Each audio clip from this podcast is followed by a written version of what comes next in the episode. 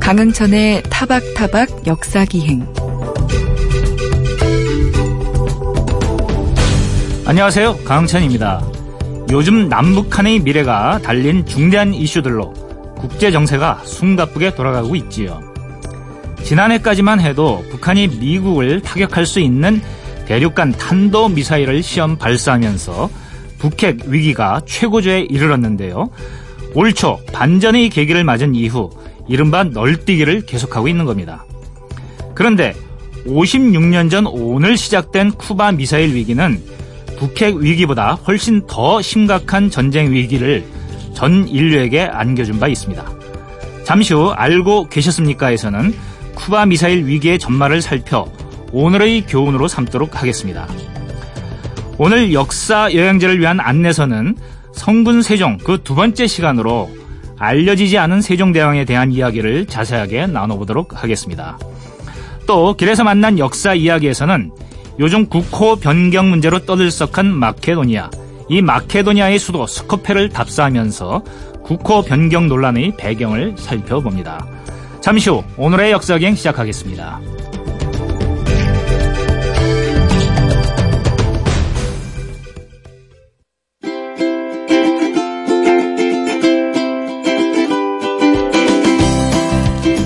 대한민국 국민치고 세종대왕을 모르는 사람이 있을까요?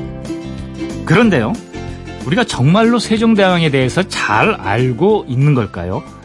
오늘 역사 여행지를 위한 안내서는 성군 세종 그 두 번째 시간으로 미처 알려지지 않았던 세종대왕에 대한 이야기를 천천히 살펴보도록 하겠습니다. 역사 저술가 박광일 선생님 나와주셨습니다. 안녕하십니까? 안녕하세요. 예, 우리 지난 시간에 세종대왕의 저 진면목을 살펴보자라고 하면서 이제 한글날을 계기로 한글의 창제 과정과 그 의미를 살펴봤습니다. 뭐 그것만으로도 세종이 위대한 군주다. 이거는 뭐, 네. 뭐 이제 결론이 내려지는 거지만 그거 말고도 더 있다는 게 굉장히 그 중요하고 특기할 만한 것이죠. 그렇죠. 저는 가끔 세종이 좀 억울할 것 같아요. 네. 어, 한 일이 정말 많은데 네. 후세의 대한민국 어린이들은 세종대왕은 한글만 창제한 줄 아니까. 그러니까요.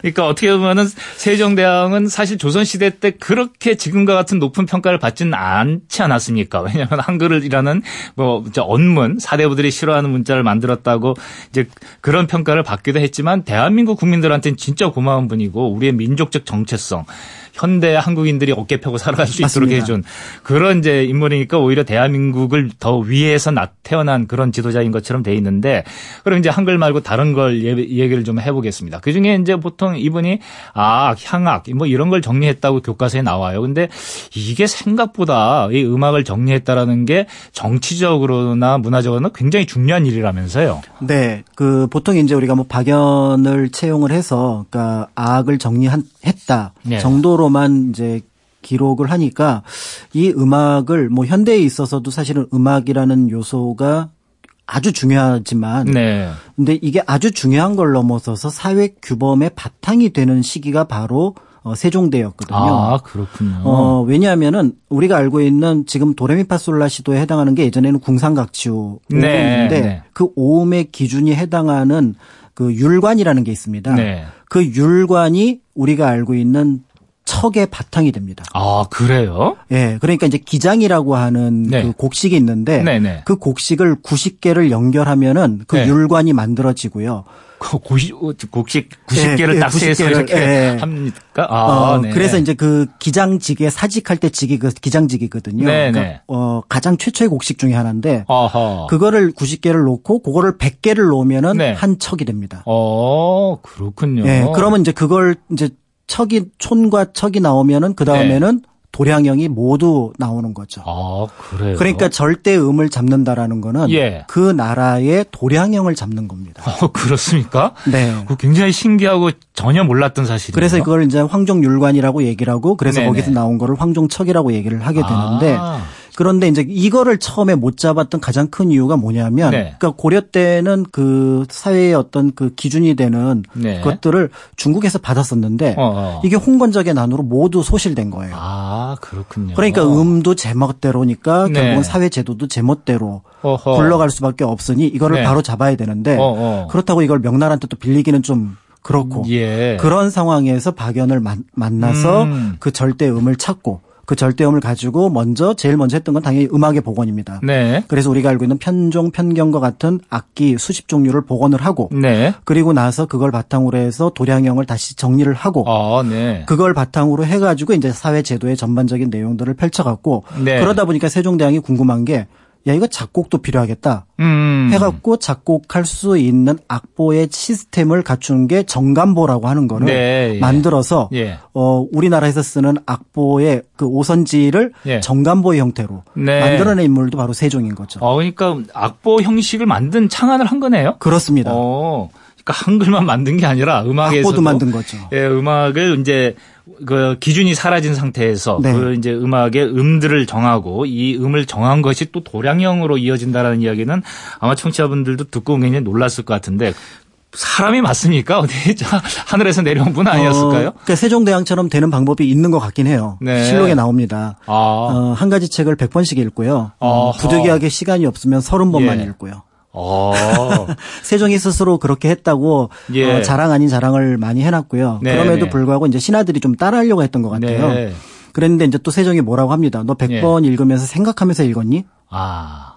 그러니까 이거를 100번을 읽고 30번을 읽으면서 음. 그각 책 사이사이의 연결고리들을 아주 음. 중요하게 생각을 했고요. 예. 놀라운 건 세종이 경전만큼이나 네. 역사책을 네. 중요하게 생각을 했다는 겁니다. 아, 네. 그래서 자치통감을 중국에서 수입을 해서 거기에 줄을 직접 세종이 달았는데 네. 이거는 굉장히 큰 의미가 있는데요. 네, 네. 어 근대에 들어와서 진보라는 개념이 만들어지잖아요. 그렇죠. 근데 전근대는 진보라는 개념이 없습니다. 네. 그러니까 현재를 더 낫게 만들기 위해서는 네. 과거에 훌륭했던 시절을 복원을 하는 거거든요. 예. 그러니까 세종이 역사에 천착했던 가장 큰 이유는 네. 이 사회를 조금 더 나은 사회로 만들기 아. 위한 지향점을 거기서 찾아내려고 했기 때문에 음. 세종은 스스로 개혁군주라고 봤습니다. 그렇군요. 그러니까 역사의 의미를 그야말로 정확하게 꿰뚫어 봤고 그걸 이제 실천했던 분인 것 같은데 이제 책 하나를 이제 100번씩 보는 거는 참 현대사에서는 어려워요. 왜냐하면 공부할 것들도 많고 그러다 보니까 그러고 싶어도 못하지만 100번을 그냥 읽는 것도 부족해서 그거를 생각하면서 그 행간을 읽어라. 사실 어떤 책이든 그 행간을 생각하면서 읽으면은 사실 뭐 그 거기서부터 얻을 수 있는 지식이 무한 무궁무진하죠. 다 모든 학문은 네. 다 연결돼 있는 거니까. 그런데 이분이 그냥 어떤 대학 총장이 아니라 한 나라의 군주란 말입니다. 최고 지도자. 그렇다면 그 밑에 있는 신하들은 야, 이건 내가 해야 될 걸, 그럼 왕이 나서 가지고, 야, 막 이렇게 저렇게 막 하고 나보다 더 잘 알아.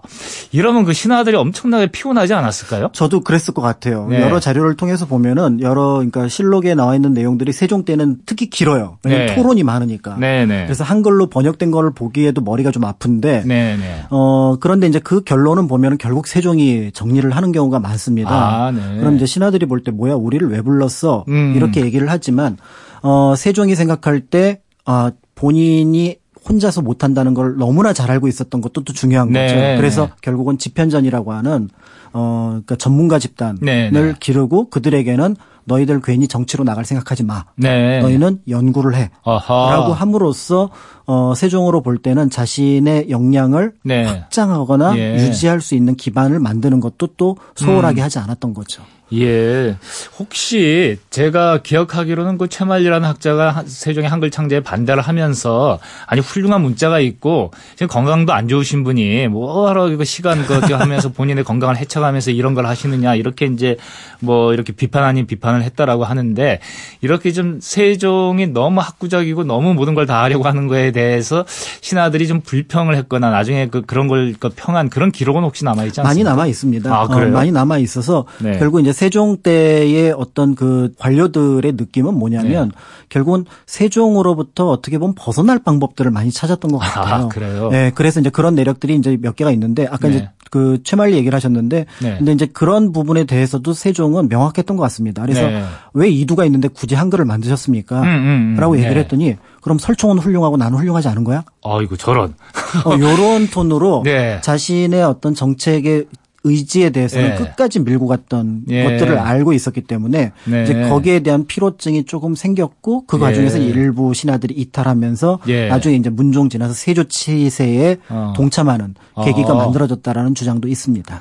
예전에 노무현 전 대통령이 검사들과 대화하면서 뭐 이렇게 티격태격하다가 이쯤 되면 막가지하는 거죠. 뭐 이렇게 이제 말씀을 하셨다는 얘기가 이제 회자되지 않습니까? 네.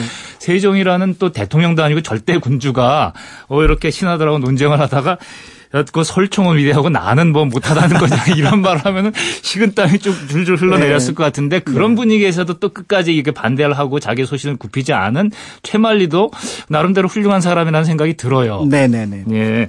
자, 그 세종에 대한 그 진면목을 진짜 좀 제대로 우리가 파헤치고 있는 것 같은데 어 한글, 음악 그거 말고 또 이제 그 인구에 회자되는 그 세종의 업적이 과학입니다. 저 전에 이제 선생님하고 한번 앙부 일구를 네. 다루면서도 다뤄봤습니다만은 어 그때도 잠깐 이야기를 했지만 오늘날까지 이어지는 우리의 시간, 이제 그러니까 한국 그 시점에서의 시간, 그러니까 그거는 한마디로 이제 그 해가 제일 높이 뜨는 그, 그 시간을 이렇게 잡아가지고 예, 기준으로 삼아서. 예, 조선에서 흘러가는 이 시간을 이게 잡은 사람이 세종이다라는 이야기를 그때 선생님께 듣고 아하 그렇구나. 그러면 도대체 그 전까지는 우리나라 사람들 도대체 뭐 한 거야라는 생각을 하게 됐는데 세종 때 이르러서 그런 어, 시도 그러니까 우리의 시간을 이제 정하려고 하는 그런 시도 그래서 천문 관측도 하게 된 이유가 뭘까요? 그 가장 큰 이유는 바로 뭐냐면 그 훈민정음 맨 앞에 나와 있는 겁니다. 중국과 네. 달라. 네.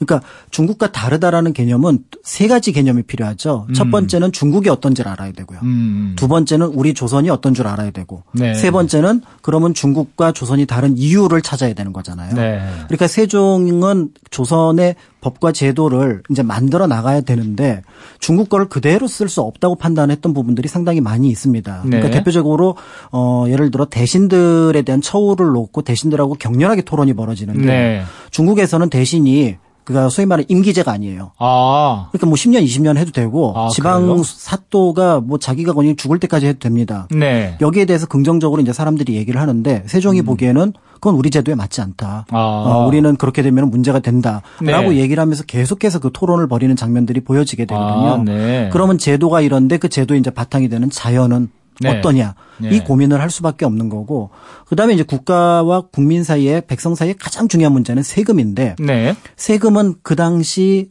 농사 짓는 생산량, 네. 그다음에 농사 짓는 작물의 어떤 것과 직접적으로 연결이 되는데 그렇겠죠. 중국의 생산량을 기준으로 할 수가 없다라는 거죠. 네. 그러니까 결국은 우리나라 생산량을 적 정확하게 체크를 해야 되고. 어. 근데 정확하게 체크를 하는 하려면은 그 지역의 상황들을 염두에 둬야 되고. 근데 예. 거기에 그치는 게 아니라 그래도 군주인데 예. 세금만 걷어서는 될까? 어. 그들에게 제대로 된 농법을 가르쳐야지. 아, 그래서 더 많이 생산할 수 있게. 그렇죠. 그러니까 공법이라고 하는 세금 제도를 예. 구현시키는 과정에서 농법이라고 네. 하는 것을 관심을 갖게 되고. 네. 근데 농사를 지으려면 어. 천문지리를 알아야 되잖아요. 아, 그게 그렇게 이어집니까? 그렇죠. 네. 그러면 천문과 지리를 모르고서 네. 어떻게 하늘에 대해서 농사를 짓는다라고 예. 그러니까 하늘을 보고 농사를 짓는다고 얘기를 할 수 있느냐. 예. 그러니까 이제 그 과정에서 추구기를 비롯해서 예. 우리가 알고 있는 시계와 그다음에 더 나아가서 여러 가지 별의 어떤 음. 움직임을 관측하는 그런 어떤 천문에 대한 관심을 갖게 되고 예. 무엇보다도 이제 성리학은 어 군주는 모름지기 하늘의 명을 받는데 네. 하늘의 명이라는 건 천문 현상으로 나타나는데 네. 그거를 모른다라고 하는 것도 역시 말이 안 된다. 아하. 그러니까 그 모든 것들을 파악하기 위해서는 예. 천문 기술이 필요하다. 그렇군요. 저는 제가 이제 천문 분야 이거 저 시간을 왜 관측해 하게 됐냐고 이제 선생님께 여쭤봤는데 갑자기 왜 저 세금 얘기를 하고 농업 얘기를 하시지 해가지고 혹시 이거 잘못 대답하시는 거 아닌가 이렇게 했더니 이게 다 이어지는 거였군요. 네. 그런데 이게 지금 말씀하시는 천문 관측이라는 거가 그 전까지 우리가 안 한 거에는 거기도 이유가 있지 않겠습니까? 왜냐하면 천문 관측은 제가 알기로는 천자, 즉 중국의 황제만이 할 수 있는 거기 때문에 조선의 왕 이 제후가 감히 이제 그 하늘 하늘을 관측하고 이러는 거는 어, 이런 건 그만다. 너희는 우리가 내려주는 역법이나 써라. 이랬을 것 같아요. 그건 오히려 제가 보기엔 조선 후기의 생각인 거고요. 그런가요? 네. 아하. 그러니까 쉽게 얘기해서 고려 조선만 하더라도 천문에 대해서는 일단 알고자 했습니다. 근데 네. 이제 강압적으로 못하게 하면은 하진 않았는데 네. 개성 만월 때도 보면은 천문 관측대가 남아 있거든요. 네, 네. 이름도 첨성대라고 네. 해서 남아 있기 때문에 실제로 이제 고려 시대 때 관측을 했는데 문제는 고려 말 조선초로 넘어오는 혼란기에 그 네. 데이터나 그 기계가 완전히 사라진 거고 예. 중국으로 볼 때도 원명 교체가 이루어지게 되면서 네. 그 상당 부분 기술이 소실돼 버립니다. 네. 그러니까 그나마 명은 워낙에 이제 규모가 크니까 그거를 유지해 왔지만 음. 실제로 원대에 비해서 명대 세종대의 천문 관측 기술이 발달했다고 보기는 어렵거든요. 아하. 그냥 원거를 예. 그냥 해석해서 쓰는 게 급급했을 정도였으니 네, 네. 이제 이런 상황이 된다 그러면 밖에서도 기술을 들여올 수 없으면 네. 그럼 우리가 간다. 아하. 어, 이게 아. 이제 세종의 생각이었던 거죠. 아까 그 음악 경우하고도 비슷하네요. 음악의 경우도 이제 그, 그 음악의 그, 그 어떤 기준이 그 네. 소실됐지만 그걸 명나라에서 가져오긴 뭐하니까 우리가 직접 다시 정한다. 이랬던 맞습니다. 거하고 비슷한 아 굉장히 지금 기준으로 보면은 자주적이고 주체적인 네. 그런 이제 왕 이었던 것 같은데 지금까지 우리가 살펴본 세종의 업적이라는 게 다 한글, 음악, 과학 이렇게 굉장히 문화적이고 인문적인 그런 분야의 이제 업적이라서 우리가 보통 세종대왕 하면은 굉장히 문화적이고 예, 문을 중시하고 그다음에 좀 왠지 또 성정도 유할 것 같고 그런데 또 따져보면 그렇지 않은 측면이 있어요. 뭐 대마도 정벌을 그 했다거나 그다음에 사군 육진을 개척하는 거 뭐 이런 부분에서도 굉장히 강골의 어, 군주의 성향을 보여줬다는 이야기도 제가 얼핏 들은 것 같은데 그 부분은 어떻습니까? 그러니까 이제 세종대왕이 저는 개인적으로 진짜로 한글 창제만큼 네. 그러니까 그 다음 순위에 올려야 될게 네. 저는 사군 육진이라고 보는 아, 거죠. 그래요? 어, 그러니까 어, 우리가 생각하는 것처럼 근대의 영토, 네. 그러니까 20세기 1차 세계대전 이후의 영토는 명확합니다. 네. 바로 여기가 누구 땅인 게 명확해지는데 네. 그전은 대체로 이게 어느 땅인지가 애매한 동네. 네. 그 이유는 거기에 사람이 살지 않아서거든요. 음. 그러니까 이제 소위 말해서 두만강, 압록강을 우리가 기준으로 한반도라는 영역을 그나마 확보할 수 있었던 거는 네. 사실은 세종대왕의 덕분이 상당히 컸고 그러니까 네. 김종서 최윤덕이 불이 나게 올라간 부분들도 네. 있는데 가장 중요한 거는 거기에 사람이 살지 않으면 네. 그건 우리 땅이 되지 않고 아. 여진족은 게릴라전을 펴는 그 종족이니까 네, 네. 그들을 막기 위해서는 거기에 성을 쌓아야 되고 예. 그러니까 사람을 보내고 성을 쌓으려면 결국은 어쩔 수 없이 예. 태종 때부터 해온 3인 정책을 어. 강력하게 밀어붙이는 거죠. 아, 그래요? 예, 그래서 이제 언어학자들이 얘기하시는 걸 들었는데 함경도 쪽의 언어와 네. 경상도 쪽의 언어가 예. 일맥상통한다라고 얘기를 하는데 그렇죠. 좀 비슷해요. 저 네. 악센트가. 그 억센, 액센트가 비슷한 이유가 바로 이제 그 가장 인구가 많았던 경상도 지역에 있는 사람들을 함경도 지역으로 올리면서 아, 그래요? 국방의 어떤 그 주요 요충지를 예. 이제 그 튼튼히 하면서 네, 우리가 네. 알고 있는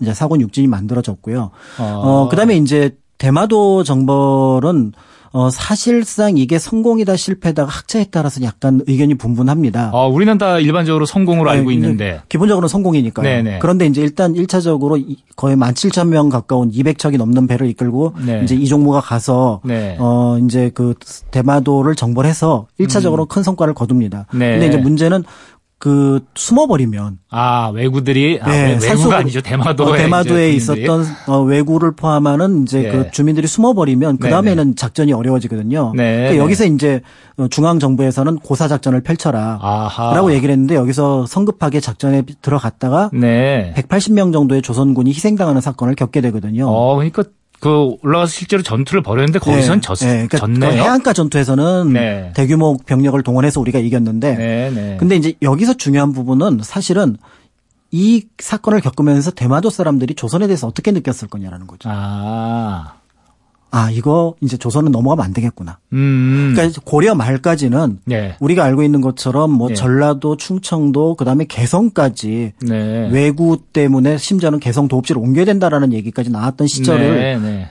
100년 정도밖에 지나지 않아 100년이 채 지나지 않아서 예, 예. 이미 이제 조선은 아, 아. 이거 우리가 가면 안 되겠구나. 음. 라는 생각을 갖게 했다는 것. 아하. 이게 이제 가장 큰 의미가 있는 거죠. 그래서 중국의 그 북로 남해라는 말이 있는데 네. 북쪽에 오랑캐 남쪽에 왜구가 있다는 말이 있는데 네, 그렇죠. 사실은 그게 이제 명나라를 멸망시켰다라고 얘기를 할 정도지만 네. 조선은 이제 태종 세종대를 거치면서 네. 이제 이런 부분들을 정리를 했다라는 거는 네. 고려와 이제 상황이 판이하게 달라졌고 이제 예. 내정에 집중할 수 있고 음. 어떻게 보면 이제 국방 부분에 대해서는 체계를 갖춰 나갔다라고 네.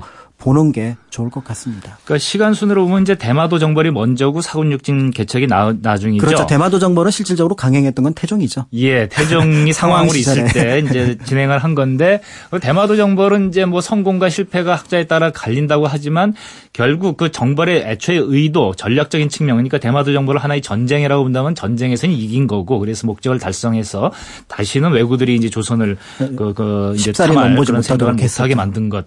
하고 이제 그러나 그러나 이제 그 작전의 실패로 거기서 이제 아까운 우리 병사들의 목숨을 잃었다라는 거는 뭐 이제 전투에서의 실패로 볼 수 있겠네요. 그리고 좀 굉장히 재미난 얘기를 해주셨는데 아, 함경도와 경상도의 말 액센트 같은 것들이 비슷한 게 또 그런 내력이 있었군요. 그렇죠. 그러니까 그 시대에 네. 경상도에서 그 3인 정책으로 그 네. 개척을 하러 갔던 분들은 세종이 성군이 아니죠. 네. 따뜻한 남쪽에서 내 고향에 살고 있는데 예. 갑자기 명을 내려서 북쪽으로 가라. 그것도 예. 언제 오랑캐가 쳐들어올지 모르는 동네에 아하. 가서 물론 이제 회유책도 있습니다. 농토도 주고 세금도 네. 면제를 해주고 일정한 예. 직위도 줬지만 어 그래도 우리가 3인 정책이라는 것 자체에 해당되는 사람들로서는 굉장히 힘들었을 거란 그렇죠. 말이죠. 그 시기에는 네. 그걸 감당하기 힘든 사람들도 있었고 이제 네. 어려운 사람들도 있었겠죠. 다만 이제 세종은 전체적인 조선의 큰 운명을 놓고 큰 네. 그림을 만든 그런 점에서 평가할 부분도 있고 이런 점에서 세종이 완전히 유약한 문화군주였다 이렇게 생각하는 것은 잘못이라는 게 맞습니다. 세종이 가장 큰 신경을 썼던 과학 기술이 네. 무기입니다. 아. 그래서 우리가 알고 있는 임진왜란때 썼던 무기의 기초는 예, 예. 이미 세종 때뭐 신기전 같은 것들이 그때 다 신기전 그러고 그다음에 총통의 개량이라든지 네. 허퍼의 개량이나 이런 것들이 음. 이미 이때 만들어졌고 그게 이제 어 한번 세종 때 올라서니까 중종 네. 명정 때 계속해서 네. 개선이 돼서 우리가 알고 있는 임진왜란 때 무기에 관한하는 일본을 음. 압도할 수 있었던 부분들도 음. 그 시기에 시작된 어떤 문화적인 역량인 거죠. 도대체 세종이 없었더라면 뭐 어쩔 뻔했을까라는 말이 이제 저절로 나오는데 또 하나 흥미로운 이야기가 있어요. 아까도 뭐, 어, 제가 천문 이야기를 물어봤을 때 그게 다 이제 농업이라든가 세금과 이제 연결된다고 말씀을 해 주셨는데 그 세금 제도를 마련한 게 이제 공법 아닙니까? 네, 전분 육동 연분구등법. 예, 이 공법을 실시하기 위해서 이 그 정책을 펼쳐 나갈 때 무슨 여론조사 심지어는 뭐 어떤 분은 그걸 갖다가 그냥 아예 이 당시에 실질적으로 어 그, 그야말로 이걸 갖다가 사람들의 그 선거에다 붙였다 그냥 직접적으로 다 조사를 해가지고 했다라는 이야기까지 나오는데 그게 어떻게 된 것이며 그게 가능했던 겁니까? 그러니까 그게 그 노력이 정말 대단한데요. 전분 육동 네. 연분 구동을 우리는 교과서에서 한 줄로 배우지만 네, 네. 실제로 거기에 따르기 위해서 수십만 명에 해당하는 사람들을 현재 네. 조사를 다 하고요. 예, 무엇보다도 예. 그거를 우리가 알고 있는 그 만들어진 결론을 내는 것이 아니라 그들이 예. 원하는 내용들을 받아서 그거를 정책에 실현을 했다는 거죠. 네, 예. 그래서 이게 때에 따라서는 그만한 어떤 그 수십만 명에 해당하는 예. 그런 어떤 설문 작업이 실질적으로 효과를 보지는 못했다. 아. 어, 그러니까 너무 시대를 앞서 나간 거다. 아, 그래요? 어, 오히려 조금 그렇게 그 세밀하게 하지 말고 네. 좀 이렇게 거칠게 했어도 됐을 걸 하는 오. 어. 생각이 들지만 네. 세종이 지향했던 거는 아까 말씀드렸던 것처럼 늘 네. 완벽해야 되고요. 어. 그 다음에 그것이 50년, 아, 뭐, 10년, 20년이 아니라 100년, 네. 200년을 가야 되는 네, 네. 그런 정책이어야 된다는 생각이 워낙에 강했기 예. 때문에 그런 완벽을 기했고, 그 다음에 네. 이제 그 사용자와 피사용자도 네. 염두에 두는 그러니까 어. 각각의 처지를 염두에 두고 예. 그걸 바탕으로 했기 때문에 그런 예. 어떤 과정을 거쳤던 걸로 보입니다. 그러니까 딱 말씀을 들어본 세종대왕은 능력이 물론 출중했는데 그 능력을 스스로가 믿고 진짜 내가 성군이 돼야 되겠다라는 그런 이제 확실한 목표가 있었던 것 같아요. 그래가지고 모든 백성을 다 아우르고 자기가 하는 정책은 군주인데 자기 마음대로 하면 어떻습니까? 그런 그런데 그걸 가지고 일일이 백성들의 동의를 받아가면서 이렇게 하겠다라고 했던 거는 참 이게 어, 잘 상상이 안 되는 전제군주 시대의 군주의 모습으로는 저는 이게 오히려 자신감의 표현이 아닌가 싶어요. 네, 예, 자신 자신감이 있는 사람은 남의 의견을 받아들이는데 네. 자신감이 없는 사람은 네. 남의 의견을 거부를 하는 경우가 많잖아요. 그러니까 그렇겠죠. 그러니까 세종은 그래 네가 무슨 얘기를 해도 난 받아줄 자신 있어. 아. 어. 그러나 결국은 내가 오를 거야. 내가 결정을 내가. 하겠지만 예, 예, 예. 어, 이런 어떤 자신감이 세종 또는 음. 세종 시대의 관료들에게 있지 않았나라는 생각이 듭니다. 그런 것과 관련해서요. 얼마 전에 이제 세종을 다룬 뭐 또 다른 이제 드라마에서는 세종 역할을 한 배우가 막 욕을 입에 달고 살아요. 그러면 아, 이제 네네 본적 있어요. 예, 성질이 이제 급한 왕처럼 이렇게 비치는데 그것 사실입니까? 그것까지는 어 세종이 이제 그 정조는 예. 그 편지에 예. 욕을 한 게 나와요.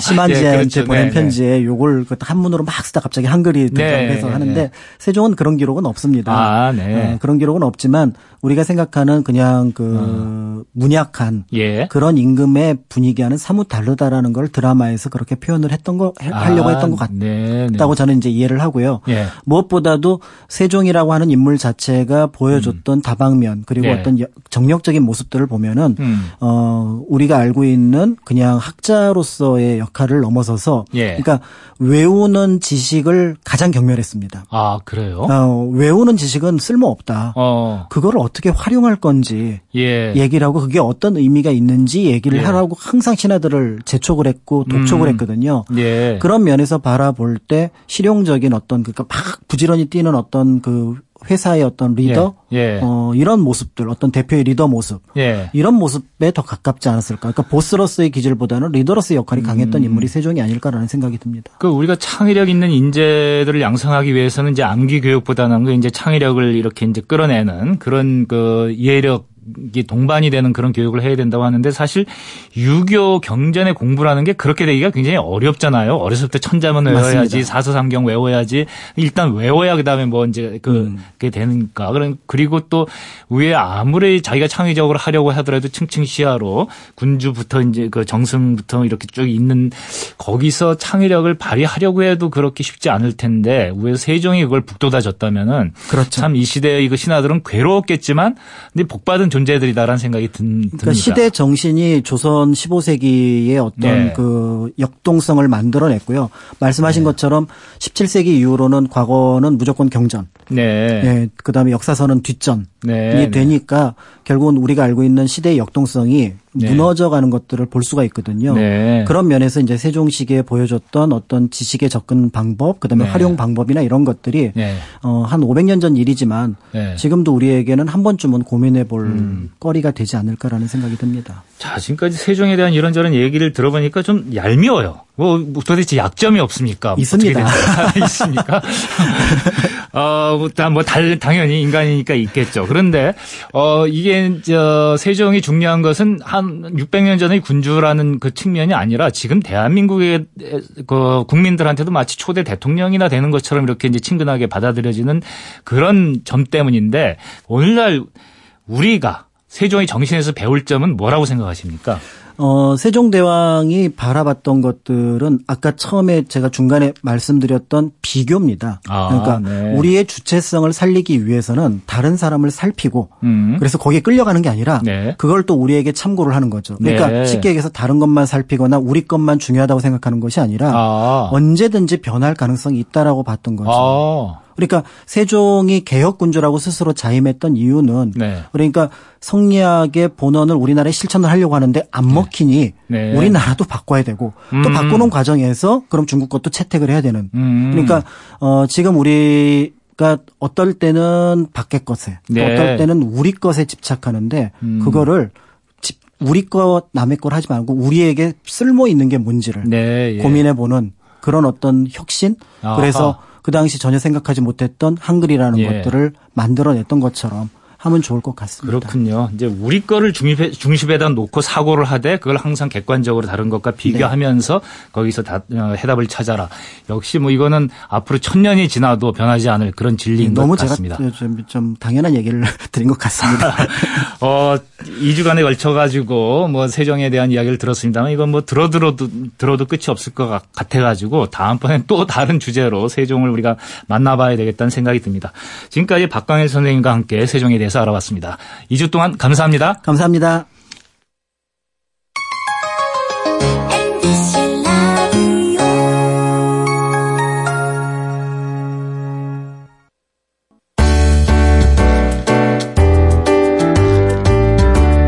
정보와 지식의 홍수를 이루는 시대.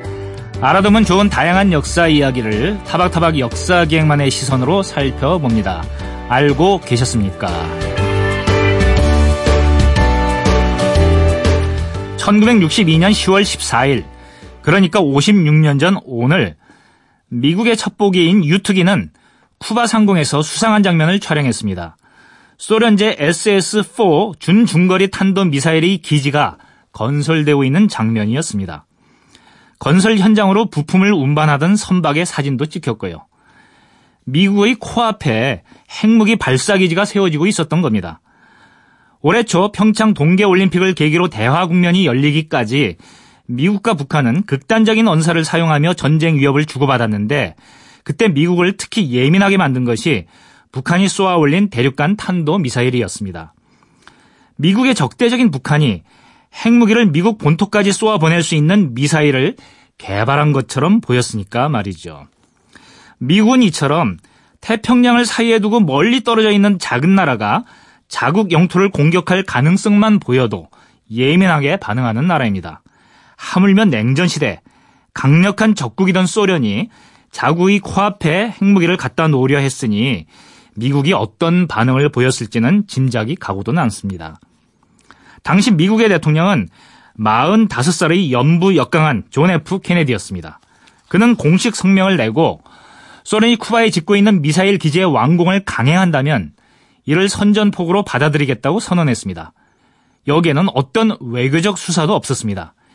제3차 세계대전도 불사하겠다라는 엄청난 발언이 여과 없이 전파를 탔지요. 초강대국의 젊은 대통령이 세계대전을 언급하자 전 세계는 엄청난 공포에 휩싸였습니다. 미국과 소련이 물러서지 않는다면 이번에 일어날 전쟁은 기존의 제1, 2차 세계대전과는 비교도 할 수 없는 파국을 몰고 올 것이 틀림없었습니다. 그것은 그냥 세계대전이 아니라 핵전쟁일 테니까요. 미국과 소련 사이에 팽팽한 긴장이 이어졌습니다. 미국 정부에서는 즉각 쿠바의 미사일 기지를 폭격해야 한다는 강경파와 핵전쟁만은 막아야 한다는 협상파가 대립했죠. 공산 진영에서도 쿠바는 전쟁을 각오했지만 소련은 신중한 태도를 보였습니다. 케네디 대통령은 쿠바로 들어가는 모든 선박을 통제하는 봉쇄 명령을 내리면서 이를 검역이라고 불렀습니다. 봉쇄라는 말은 전쟁 상황에서나 할 수 있는 조치였기 때문입니다. 해안 봉쇄가 진행되면서 일촉즉발의 사태가 전개되기도 했습니다. 미국 플로리다의 대피 훈련에서 나온 공습 방송이 실제 소련이 핵 공격으로 오인되는 아찔한 상황도 있었죠. 결국 소련은 미국이 터키에 배치한 미사일을 철수하는 조건으로 쿠바로 향하던 자국 선박들을 철수시켰습니다. 미국은 그 조건을 받아들였고요. 인류 역사상 핵전쟁에 가장 가까이 다가갔던 위기 상황은 그렇게 끝이 났습니다. 쿠바 미사일 위기가 남긴 교훈 가운데 하나는 그런 위기 상황에서는 아주 작은 오해나 실수만으로도 핵전쟁이 터질 수 있다는 것이었습니다. 그것은 오늘날 한반도에도 살아있는 가능성이죠. 이것이 바로 우리가 평화를 향한 발걸음을 멈출 수 없는 이유입니다.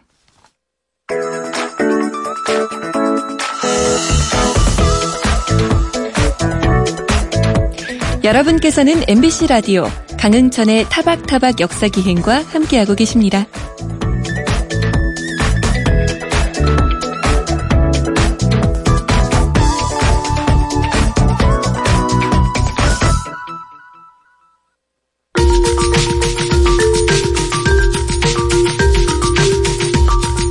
세계 곳곳 수많은 도시들이 품고 있는 저마다의 역사 이야기를 들어봅니다. 길에서 만난 역사 이야기. 역사 저술가 김성환 선생님과 함께합니다. 안녕하십니까? 네, 안녕하세요. 자, 오늘은 어디로 가볼까요? 예, 오늘은 좀 아주 낯선 곳인데요. 네. 최근에 그 발칸반도에 있는 아주 작은 나라 마케도니아에서 네. 어, 국호를 변경하는 국민투표를 했습니다. 아, 그래요? 국호를 뭘로 변경했냐면 북마케도니아로 음. 그러니까 도, 에, 남북할 때 그 북을 예. 써서요. 그런데 뭐 투표율이 이제 규정에 못 미쳐서 어, 음. 어, 부결이 됐는데요.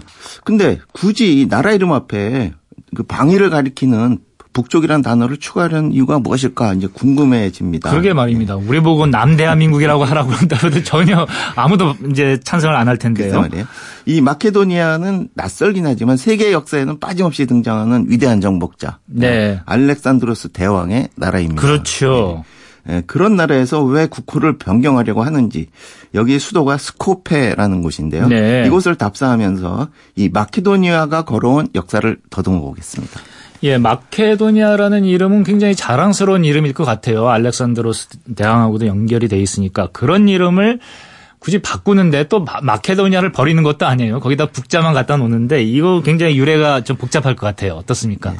이거는 이웃 나라인 예, 남쪽에 있는 나라인 그리스와의 갈등 때문입니다. 네. 그리스의 강력한 요구 때문인데요. 음. 네, 그리스의 지형은 아, 제가 이제 해서 말씀드리면 호미를 네. 가로로 놓은 모양으로 아하. 생각하시면 되겠습니다. 네, 예. 호미 날이 이제 그리스 반도고요. 네, 예. 그 위에 자, 가로로 놓인 자루 부분. 네. 이 부분이 에게해 연해 있는 그 지역인데요.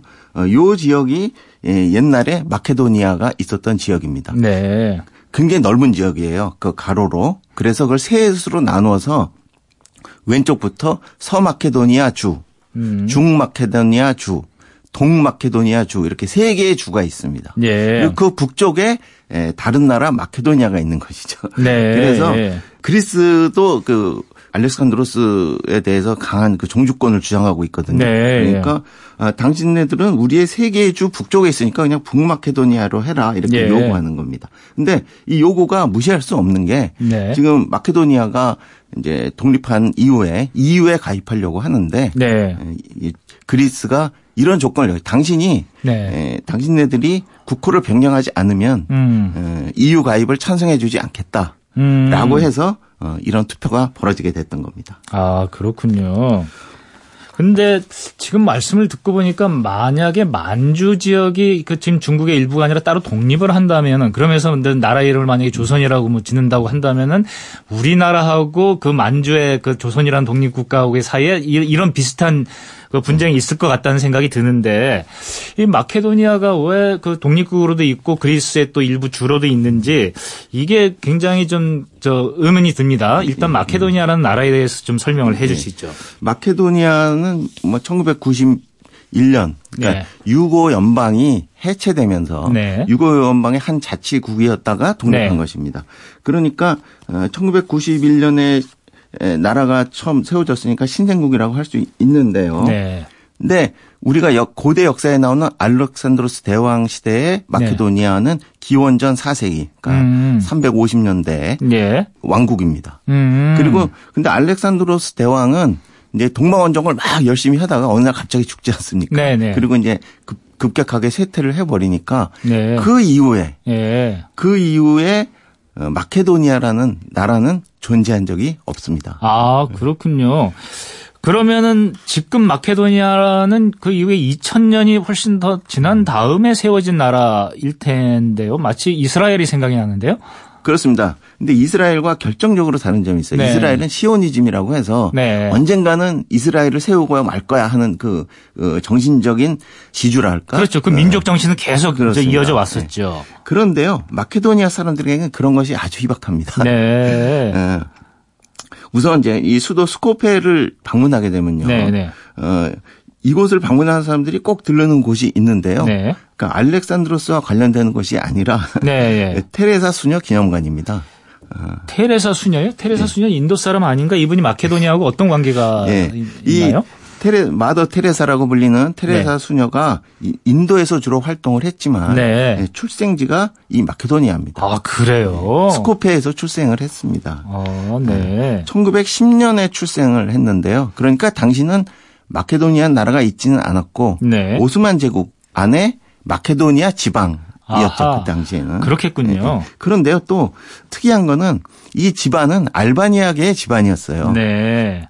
그래가지고 이 기념관을 세울 때 바로 그 마케도니아 옆이 알바니아거든요. 네. 어, 역시 유고에서 이제 에, 그 독립한 나라인데요. 네. 그 알바니아에서 아주 강력하게 항의를 했다고 합니다. 아. 그러니까 에, 에, 테레사 기념관은 알바니아에 지어야 한다. 뭐 이런 네. 얘기가 있었던 거죠.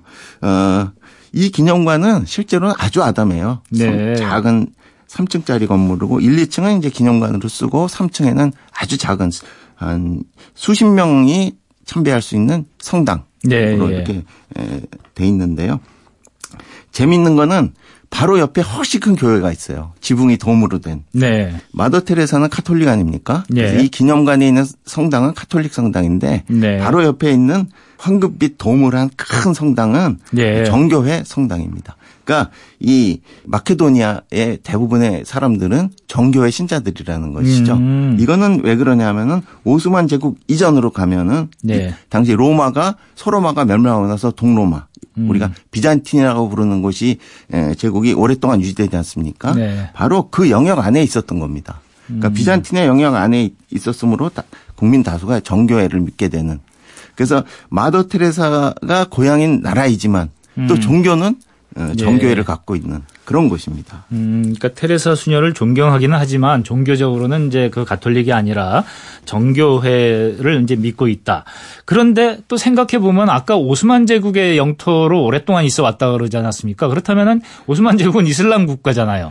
이슬람교가 상당히 많이 그 강제되기도 하고 사람들한테 퍼졌을 것 같은데. 그렇습니다. 그래서 이 일대에서 어, 이슬람교로 개종한 이들을 네. 이 바로 오늘날 알바니아라는 나라이고 아, 그 그래요? 주민들이 알바니아계 사람들입니다. 음. 그래서 이 에, 마케도니아에도 한 인구의 4분의 1 정도는 알바니아계 이슬람교 신자들입니다. 네. 그러니까 마케도니아는 그 정교회가 다수이면서 네. 상당수의 이슬람교도 있는 음. 그런 나라라고 할 수 있는데요. 이 수도 스코페 한가운데에 이제 강이 흐르고 네. 그 오래된 다리가 있는데요. 이게 오스만 제국이 예, 건설한 다리로 지금까지 남아 있습니다. 네. 튼튼하게 지어가지고요. 이 다리를 건너서 구시가지로 이렇게 가게 돼 있는데요. 네. 구시가지로 가게 되면은 커다란 동상 두 개를 만나게 됩니다. 네. 우리가 잘 아는 사람들인데요. 바로 키릴로스와 메토디우스 형제의 예, 동상입니다. 우리가 잘 아는 사람이라고 말씀하시지만은 저는 잘 모르는 사람인데요. 혹시 이렇게 짐작하면 됩니까? 키릴로스 하면은 왠지 이 지역 러시아 쪽에서 사용하는 키릴 문자가 그렇습니다. 떠오르는데 그거의 창시자들이라고 볼 수 있는 그렇습니다. 아, 키릴 그렇군요. 형제라고 부르죠. 네. 어, 이 비잔틴 제국 시절에 네. 이 사람들은 어, 이 마케도니아 지방 사람들입니다. 아. 이 지방 사람들인데 이제 비잔틴에서 그 슬라브 민족 북방 네. 유럽으로 기독교를 전파하면서 네. 이 사람들이 문자가 없어서 네. 잘 어, 교화가 되지 않는 것을 보고 문자를 네. 만들어 주기로 하는 거죠. 그래서 그리스 알파벳을 막 이상하게 거꾸로 하고 옆으로 하고 조합을 시켜서 만든 게 네. 오늘 러시아 문자에서 보는 키릴 문자거든요. 예, 예. 어, 이 사람들의 동상이 바로 이 스코페에 서 있는 겁니다. 그러니까 네. 어, 말하자면 마케도니아 사람들이 자신의 정체성을 그런 동유럽 혹은 예. 슬라브족 예. 여기에서 어 찾고 있다. 이런 네. 면을 보여주는 겁니다. 그리고 이 슬라브족의 실체는 음. 구체적으로는 이 나라의 동쪽에 붙어 있는 나라 불가리아거든요. 네.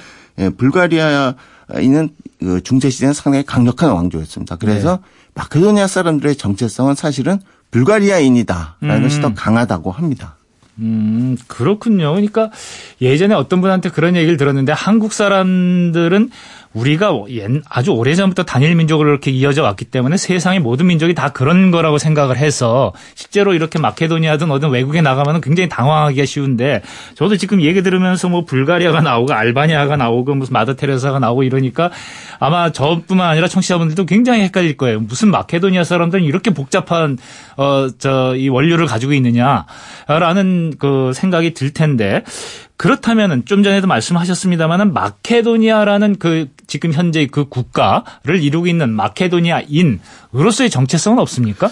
이 정체성은 상당히 약하다 이렇게 볼 수가 있고 어, 위로부터 주어진 최근에 주어진 것이다 이렇게 볼 수가 있습니다. 네. 그러니까 유고 연방 시절에는 하나의 자치 주에 불과했고 네. 유고가 해체되면서 음. 알바니아라는 나라가 생기고 불가리아는 원래 있었고 네. 세르비아가 또 북쪽에 세고 하니까 음. 남쪽엔 또 그리스라는 강 그러니까 네 개의 강대국으로부터 둘러싸인 곳에 네. 서게 되는 것이죠. 그러니까 그 간섭이나 압력이나 네. 이런 것에 항상 직면하게 되고 그거부터 자기선을 지키기 위해서 네. 뭔가 정체성을 만들어야 되는 네. 필요에 의해서 어 알렉산드로스라는 어, 그 시대를 음. 어, 내세운 측면이 있는 것 같습니다. 예, 그래서 예. 스코페 중앙에 그 광장이 있고 광장에 음. 아주 큰그 네. 알렉산드로스 대왕 동상이 있습니다. 아. 그 말 타고 이렇게 쫙. 아 그래요? 예. 그런데 예, 그 동상에서 느끼는 이미지도 네. 아 뭔가를 강제하고 있구나 아, 예, 그런 그러니까 느낌을 받습니다. 국민들한테 서로 정체성이 좀 여러, 여러 가지 헷갈리는데 너희들 그러지 말고 우리는 알렉산드로스 대왕의 후손이야 이렇게 좀 강제하는 느낌이 그 있다는 것이죠. 그렇습니다. 이, 이, 사람들의 정체성이 약하다는 것을 또 볼 수 있는 게 네. 원래 이전의 정식 국명이 네. 마케도니아가 아닙니다. 아 그래요? 그러니까 이 독립할 때도 그리스 쪽에서 절대로 네. 마케도니아는 해줄 수가 없다고 그래가지고 네. 구 유고슬라비아 마케도니아 공화국 그러니까 아, 구 유고슬라비아라는 걸 앞에 붙였어요. 네, 네. 그냥은 못 해주겠다 그래가지고. 아, 아, 네. 그랬고 요번에는 이제 그거를 떼려고 하니까 네. 그러면은 북을 붙여라. 아. 예, 어, 노스라는 단어로 하나를 붙여라 이렇게 되고 있는 예, 것이죠. 예. 그러니까 이런 나라 이름까지도 간섭을 받는 이런 상황이 되니까 네. 오히려 그런 것이 민족 의식을 자극하는 네. 그런 요소가 되고 있는 것 같아요. 예. 그렇군요. 그리고 이제 마케도니아라는 나라에 대해서 좀 알아봤는데 이게 뭐 그 독립국가이지만 그 밑에 있는 그리스라는 나라에 또 마케도니아라는 주가 세 개나 있고 그게 상당히 복잡하겠어요. 그러면서 참 민족 정체성을 찾아 나가기가 힘들겠다라고 생각하니까 우리나라는 그야말로 아무리 늦게 잡아도 통일신라나 고려 때는 이제 하나의 지역에서 한 민족을 이루고 지금까지 살아왔지 않습니까?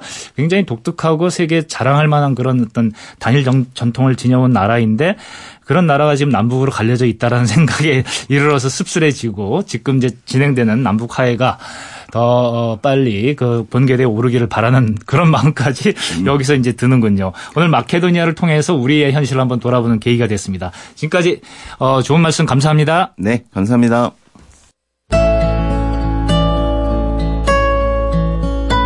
(2018년 10월 14일) 타박타박 역사기행 마무리할 시간입니다.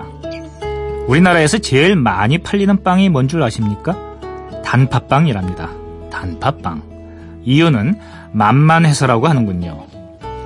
어릴 때부터 많이 먹었던 익숙한 맛인데다가 고급 호텔이든 동네 빵집이든 가격도 비슷하고 잘하는 집, 못하는 집 큰 차이 없이 웬만하면 다 맛있기 때문이라는 겁니다. 제법 그럴듯한 해석이죠? 하기는 화려하고 비싼 게 좋아 보여도 살다 보면 우리는 종종 소박하고 평범한 것들에 더 큰 위로를 받곤 합니다. 지금까지 타박타박 역사여행 강천이었습니다. 저는 다음 주 일요일 아침 7시 5분에 다시 찾아뵙겠습니다.